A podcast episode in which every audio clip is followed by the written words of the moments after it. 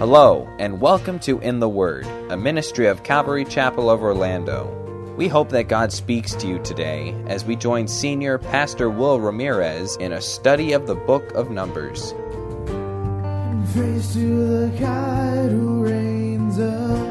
The Israelites did not trust God to bring them into the promised land. God had showed mercy by promising to bring everyone younger than 21 into the land of promise. God was still trying to draw them deeper into a relationship with Him, but there were many still with rebellious hearts. We join Pastor Will in Numbers chapter 16, verse 1. I always wondered, like, why is rebellion like the sin of witchcraft? Like, why does Samuel say that? And why is stubbornness like idolatry? Well, it's interesting when you compare the two. Witchcraft is looking for a supernatural message from someone other than the Lord, right? You're consulting a medium or a dead person or something like that, a spirit or a demon. Well, idolatry is worshiping something other than the Lord as well. Rebellion is rejecting an appointed authority. So when I look for a supernatural word of truth from someone other than the Lord, if I look for it from myself, I'm rejecting his words and therefore his authority to govern my life. It's the same thing as witchcraft. I'm looking for answers somewhere else. Stubbornness is a repeated refusal to listen to someone besides myself. So when I refuse to listen to the Lord and do what I want instead, in essence, I'm worshiping myself. It's like idolatry. That's where the comparison lies. What's interesting is when we get to number 16, we're going to see both of these attitudes on display in this chapter. May they not be found in us, or if they are, May this be a night where we fix that. So, number 16, verse 1. Remember, they have just had their whole problem with the promised land where they don't go in, they don't trust the Lord. As the Lord says, You're going to wander in the wilderness for 40 years. They are not happy. They are crabby people. They are not yielded to the Lord yet, but they have begun that journey of wandering in the wilderness. Now, God has been seeking to draw them to Himself. And so, chapter 15, we saw all these promises about how, hey, here's the rules for when you get into the land that will be different than the way things are now. So he reminds them, I'm going to keep my promise and I want you to be near to me. Well, it doesn't work real well for some people. They're still angry. So, chapter 16, verse 1, we're going to meet a lovely man named Korah. Now, Korah, the son of Izhar, the son of Kohath, the son of Levi, and Dathan and Abiram, the sons of Eliab, and On, the son of Peleth, sons of Reuben, took men, and they rose up before Moses with certain of the children of Israel, 250 princes of the assembly, famous in the congregation, men of renown. And they gathered themselves together against Moses and against Aaron, and said unto them, You take too much upon you, seeing all the congregation are holy, every one of them, and the Lord is among them. Wherefore then lift you up yourselves above the congregation of the Lord. So here we find that Moses' authority and Aaron's authority is questioned here. Who are the instigators? Well, this first individual, Korah, he is a Kohathite. Now remember, the Levites, they were responsible for the tabernacle. Now there were three different types of, of Levitical families, and they had three different tasks. The Kohathites, who Korah is a part of, they were the ones responsible for all the tabernacle furniture. So they were the ones that carried the Ark of the Covenant, the table of showbread, altars, all that kind of stuff. Pretty prestigious position. In fact, they got closer to the inside of the tabernacle than anybody else did. These guys were responsible for that. So this guy's a pretty high up guy. The other three guys are sons of Reuben, so they're from a different tribe. He's a Levite, Korah is. These other three guys are Reubenites. Now remember, Reuben is the firstborn. So this is the firstborn tribe. But remember, they don't have that privilege. They're disqualified from leading by Jacob on his deathbed, remember? And it passed to Judah. They don't have that preeminent place in the nation anymore. These are some guys who have some status in the nation, but they don't have top dog status. There's four of them mentioned. I bring that up because three of them will take center stage as we go through the passage. But Korah, Dathan, Abiram, and this guy named On. It also says they took men. The word there took means to persuade to join. So four of these guys come up with a conspiracy and they persuade some other men to join them. In what? Verse 2. And they rose up, literally means to stand up to someone's face. They're going to confront Moses. They rose up before Moses with certain of the children of Israel. So how many did they influence and persuade to join their cause? 250 princes of the assembly, leaders in the nation. 250 leaders in the nation. And these guys are famous, which means they're not just leaders who are self appointed leaders. The word there means that they've been chosen by, famous means they've been chosen by the people. These are folks that everybody in the nation looks up to. We don't look up to our congressman today, sadly, but these are the same type of thing. These are people who were voted in because we thought they'd do a good job. These are people that by their community, they were tabbed by their community and said, You lead us. You're good people. You have a good reputation. You're good guys. So these are our men that people look up to and follow. This is a pretty daunting group that is approaching Moses. What we see here, Korah is mentioned first, and he's going to kind of be the center name here. what we see is one man, one disgruntled man, influences three other men who influence 250 other men to confront Moses about something. And do you see how that's how it got from bad to worse? You may think your complaining to other people isn't doing any harm, but sometimes you got to check your own heart and figure out why are you complaining publicly to somebody? Because you can stumble them and they might come down that road with you and have a bad attitude as well. Be careful with that. What was their problem? Well, it says they gathered themselves against Moses and Aaron. So this is a two pronged accusation and assault. They want governing authority and spiritual authority over the nation. Moses was the governing authority, Aaron had spiritual authority as the head of the, the priestly family. So they are upset with these guys because they have that authority. And that's what they say. You take too much upon you. Literally, it means you have taken an excessive amount of authority. Both of you have too much authority. And then they say, why have you presumed to be more qualified to lead than the rest of us? They said, Listen, why do you take an excess of authority upon you, seeing all the congregation of the Lord are holy. Holy means like set apart for God's use. They've all been set apart for God's use, every one of them. And the Lord is among them too, not just with you guys.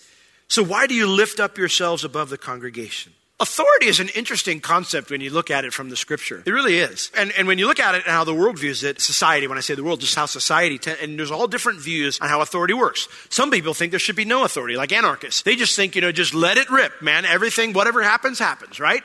And they'd leave me alone, let me do my thing. And every, every, if everybody did that for everybody, everybody'd be fine. That's insane. But some people think that way. They think there should be no authority. What's interesting is that there are those in the church who think that way. There should just be a huge free for all should be no pastor, no leaders. We should just come together and the Spirit will just direct us. If we're really Spirit filled, if we're all really holy and the Lord's among us, then we'll just know what to do. Yeah, I, I love how those work out.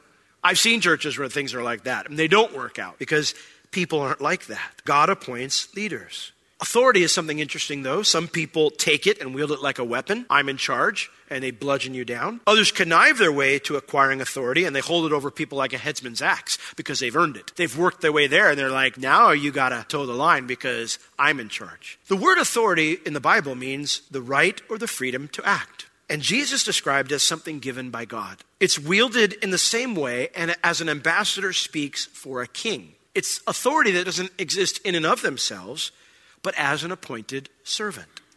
Therefore, the biblical definition of authority, and therefore true authority, is not something taken, stolen, or self appointed. What's interesting, you know who does things like that? Squatters and bullies. They say, This is my place, my house. But no, no, no, it's my own. I, I, I have a lease for this. No, it's mine now. They're a squatter. It doesn't belong to them, but they say it's theirs. They're going to stay there. Or bullies. This is my playground. This is my spot. Well, we're all here. Why can't we all share? Too bad. My spot. Squatters and bullies either steal, take, or connive their way to authority biblical authority is given. And that means a true leader is a submitted one. A true leader is yielded to the Lord because their goal in leading is to bring his people closer to him. That holds true whether you're a parent, a business owner, a church, or a community leader. If you don't see authority that way, then one of two things will happen. You'll either become a tyrant or you'll become a puppet of men. Servanthood leadership, that type of authority, is the only way that it works correctly. Any other way of viewing authority means you'll become a tyrant or a puppet of men, and neither is the goal of God's appointments. If we define authority this way, which the Bible does, then it has absolutely, authority has absolutely nothing to do with who's better for the job, right? It has absolutely nothing to do with who's better for the job. I haven't earned my spot as the pastor, okay? I didn't earn the spot to be here I'm like, well, you guys are not as spiritual as me, or you can't teach the Bible as well as I can, so that's why I'm here and you're not. Truth be told, I have been blown away by sometimes when I, I hear people share, and I think, what in the world am I doing behind this thing? That person should be here. I mean, that was amazing. They have incredible gifting and insight and wisdom and maturity. But that's not how God chooses. See, the difference between Moses and the rest of the people wasn't his training, his intelligence, or his ability. It was quite simply God's call. That was the only difference. God called Moses and he didn't call them. And that's what makes Moses holy or set apart for this task. Now, it's interesting if they'd taken a little bit of time to get to know Moses or even just bothered to ask him about his burning bush experience, they'd have learned that he turned down the position multiple times. He wasn't grasping for this authority. He didn't take this authority. He didn't want the authority. In fact, he quits on multiple occasions. But they didn't. They didn't take the time to do any of that. May I say tonight, if you're constantly critical of your boss or your folks or your community leaders or your church leaders, may I just gently say to you that I think you have a rebellious heart? The Bible says that we're to submit ourselves to the authorities. You say, well, they're not doing a good job. Are you surprised? Who's perfect? God didn't put them there because they're doing a good job. He put them there because God is a God of order and structure. And He calls sometimes for reasons we'll never understand. And the truth is, if you're really concerned about a person's leading, you'll take it to the Lord, which means if you're going to take them to the Lord, you have to expose yourself to God as well, so that He can deal with any pride or selfishness in your heart. Now, you know what I found when I do that? Because I'm just like you. I see things that go on and go, why? Why are they there? They're inefficient, or they are not competent, or you just you, know, don't know how you're just they're annoying. I know some of you probably think that about me. My pastor's annoying. We should definitely get a different one. I find myself annoying most of the time, so I get it. No, no offense taken. But you know what I found when I take it to the Lord? I find myself praying for that person I've been critiquing. I find myself giving them the benefit of the doubt instead of assuming the worst about why they're doing what they're doing. I find myself trying to find ways to support them instead of stewing over what I think I'd do better than them or what they could do better themselves. But as we look here, Korah and the rest of these guys aren't doing any of that. And so what's interesting is they accuse Moses of the very thing they were doing. Moses, you've overreached. You've grasped and seized too much authority. But that's what they're actually doing right now but they were doing it under the pretense of the people's good. And that's the worst kind of complainer. I've done this long enough that I know when someone says, well, everybody's upset, it means two people. It means two people. It means them and somebody else. Everybody means them and one more person because someone else verbalized it, so everybody must be thinking it. So when I hear that, well, people are upset, people are talking, and I'm like, okay, so two people are talking because you're the first person I've heard it from. Might there be more? Of course, yes, there might be more. But that is a dangerous way to approach a situation because what you're trying to do is you're trying to levy your argument as heavier because other people agree with you. And that means you're trying to manipulate the situation the way you want it to be. And that is not the heart of the Lord. Even Moses, when he was off, what did the Lord do? He would say, Come here, Moses. And he talked to him, right? I've had those moments when the Lord hit me by a two, with a two by four. Do you know what? He never did it in front of anybody else. Like he never got me in a way that everybody's like, ooh, Pastor Will. He gets me in a way that it's me and him, in a way that is easy to receive. And when I can say, Lord, I'm so sorry. I'm ashamed of what I've done, or I'm ashamed of my attitude right now, or where I'm at right now with you, and not praying enough, wherever it might be. And I don't want to be that way anymore. So that the door is wide open for me to come back and to walk the path he wants me to walk. But when you begin to levy pressure, I think you got to check your heart. Because a lot of times you just don't like the way things are. And you haven't really even gone to the Lord about that person and poured your heart out to him, to the Lord for them. Your heart isn't for them. You're not for them yet. If your heart's not for them yet, I don't know if you're ready to make a complaint to them yet. This is how they come. And how does Moses respond? Verse 4 And when Moses heard it, he took it to the Lord. He fell upon his face. And I can't think of a better reaction to such criticism than taking it to the Lord. We'll see later how much their words stung Moses, but he doesn't lash out. He doesn't defend himself. He doesn't argue. He doesn't say, I'm the pastor or I'm the boss. He doesn't say any of those things. And truthfully, if you constantly feel the need to defend your authority, you might want to ask the Lord if you're wielding it correctly, because you should never have to defend it.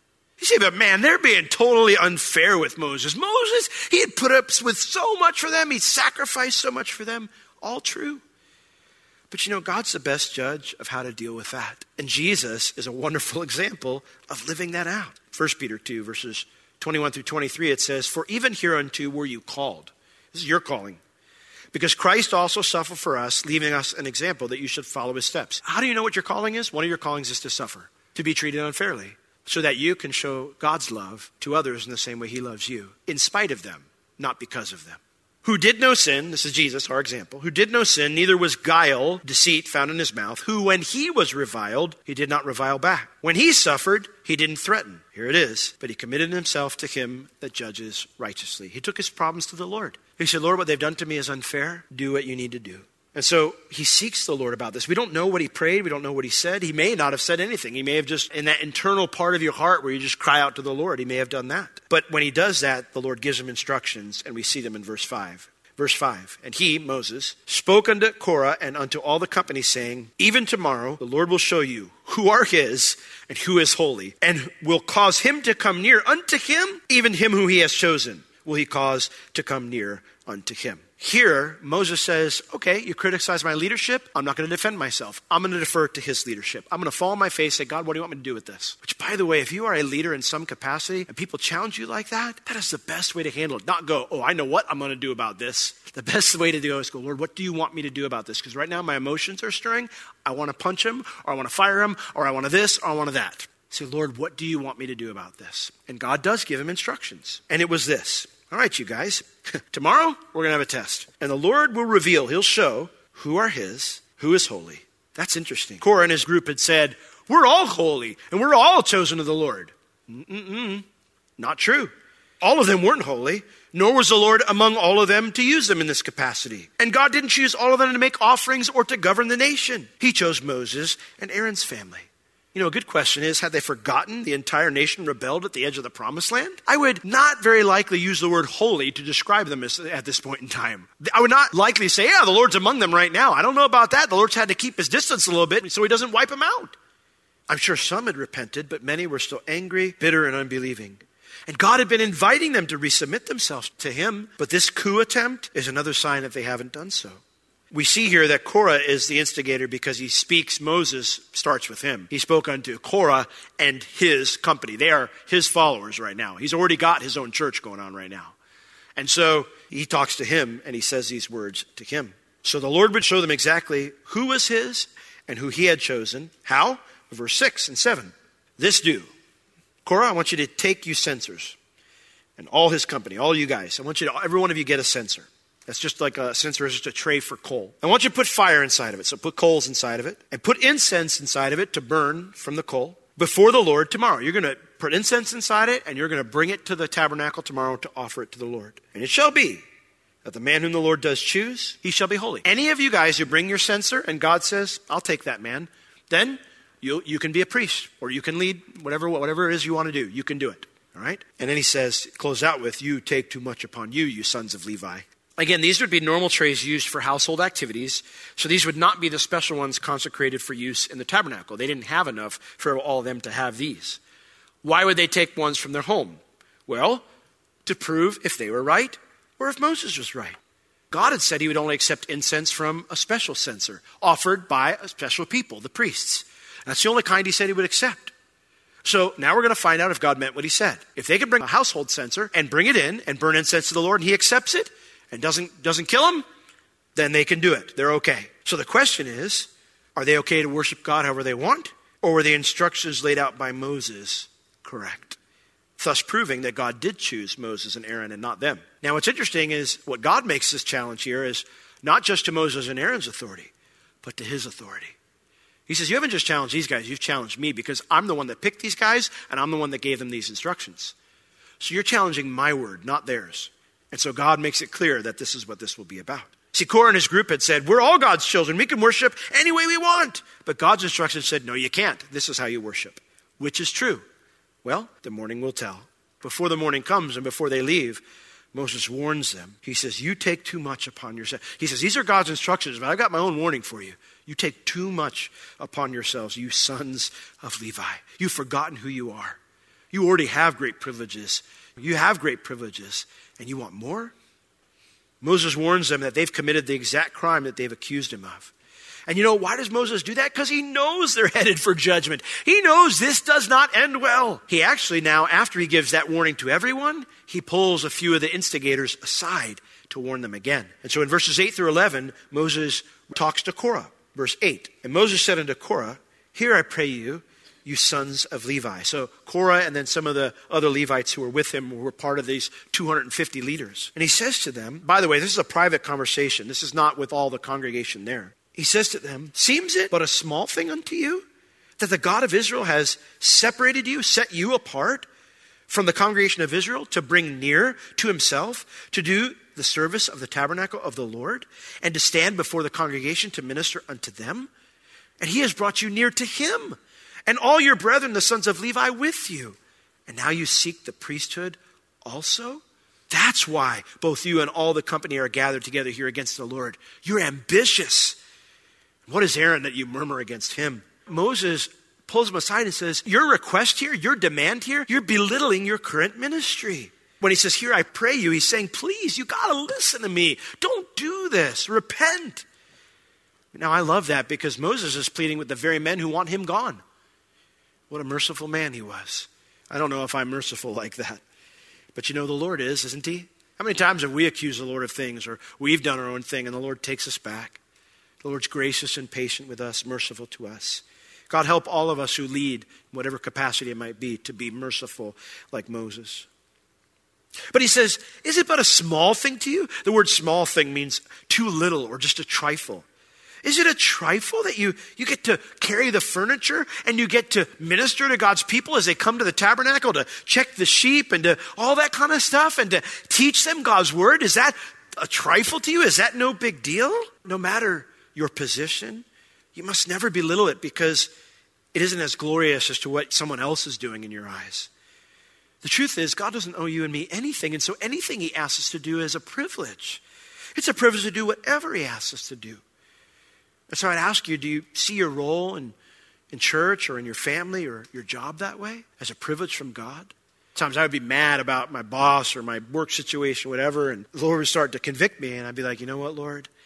I have a job. you know, there are people right now who don't have a job. What am I whining about? This week, I was invited to a pastor's luncheon, and the guest speaker was remember the two missionaries who were taken hostage in the Philippines around 9 11?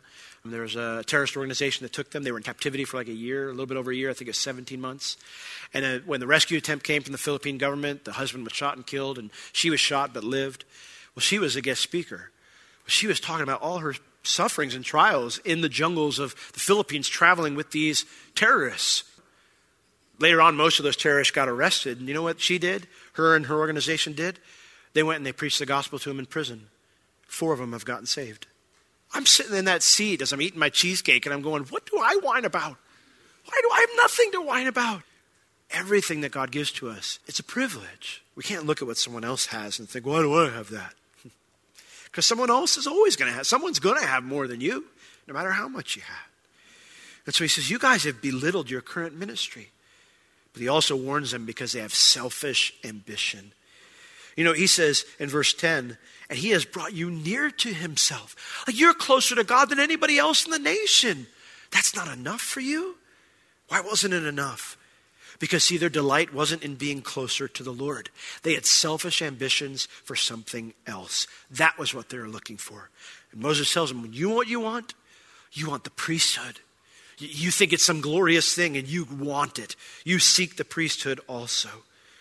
You know, a good question to ask ourselves is how much will be enough? How much will be enough? I love when they, I think it was Rockefeller, they asked him, said, how much, is, how much money is enough money? He goes, just a bit more. It is true. You know, just a bit more. Something I encourage couples when we do premarital counseling with them, as I say, decide now how you want to live your life, and then stay there for the rest of your life. Because you know what happens? God begins to bless you. You begin to accumulate some things over time as you manage your money well. And then we'll start, hey, start when you get some nicer things. And then you get some more nicer things, and more nicer things. I don't even know if that's proper English, but you get nicer things. And then lo and behold, you're used to nice things everywhere that you just keep getting nicer things, and now you can't afford the nicer things. But you got to maintain because you don't want to lose it. I remember we had a, a real estate agent for high end folks who came to our church for a little bit. And she said one time, she goes, You know, half those homes, uh, Heathrow was a big place to live back then. I don't know what it is now. Half those homes are empty. She's like, They only have one or two furnished rooms. I said, Really? Why? She goes, They can't afford to put furniture in the rest of them. Everything, all the expenses to do the upkeep around there and to live there and the homeowners' fees, it's too high. By the way, if you live there, if you live in, or if you live in a nice society, I don't care. I'm not critiquing you for that. But the idea was, she goes, None of them can afford it. And she goes, I'm constantly selling homes in there because people can't live there. They can't stay there. And I'm like, man, you can live a great life if you just set where you want to live from the start and then just enjoy that. You work towards it, and then when you get there, you enjoy it, and whatever you make extra, you just say, Lord, what do you want me to do with it? And you know what I found sometimes the Lord does with that? He says, go bless your family and do something nice. But you know what's cool? Sometimes He also says, go bless somebody else. And you can do that too. You never have to be in those chains where you're like, oh, more, more, more. And then you're like, oh, we can't maintain our lives. We would have people, remember me and Bev, we made a decision early on. We said, we want to serve the Lord full time. So we set the bar really low. And I know $21,000 a year doesn't seem like anything these days, but it wasn't that much back in the day either. And we would have people who come in and made six figures and said, We can't live on this. We don't make enough money. And we tell them to say, We make $21,000 a year. And their jaw would just drop. And we would explain to them and say, You can live wherever the Lord puts you. You just have to decide to live there within your means. So, little financial lesson for you there. But why did I say that? 1 Timothy 6 6. Godliness with contentment is great gain. Being content with where you're at is a beautiful, awesome thing. And when you live for the Lord, on top of that, you are more wealthy than anybody else can be. God takes sin and rebellion very seriously. We can do nothing in our own strength or power to make ourselves right with the Almighty God. And we don't have to. All we must do is trust in His finished work on the cross. Repent. It is never too late. If you have any spiritual or physical need, please contact us. We would love to pray for you and assist you in any way we can. You can reach us at Calvary Chapel Orlando at 407 523 0800 during our office hours Tuesday through Friday, 9 a.m. to 4 p.m. This has been In the Word with Pastor Will, a ministry of Calvary Chapel of Orlando. You can listen to all of Pastor Will's sermons and find other valuable resources online at www.calvarychapelorlando.com or on the Calvary Chapel Orlando app, available on iTunes and Google Play. Thank you for joining us today. We will see you next time as we continue to learn, walk, and live in the Word.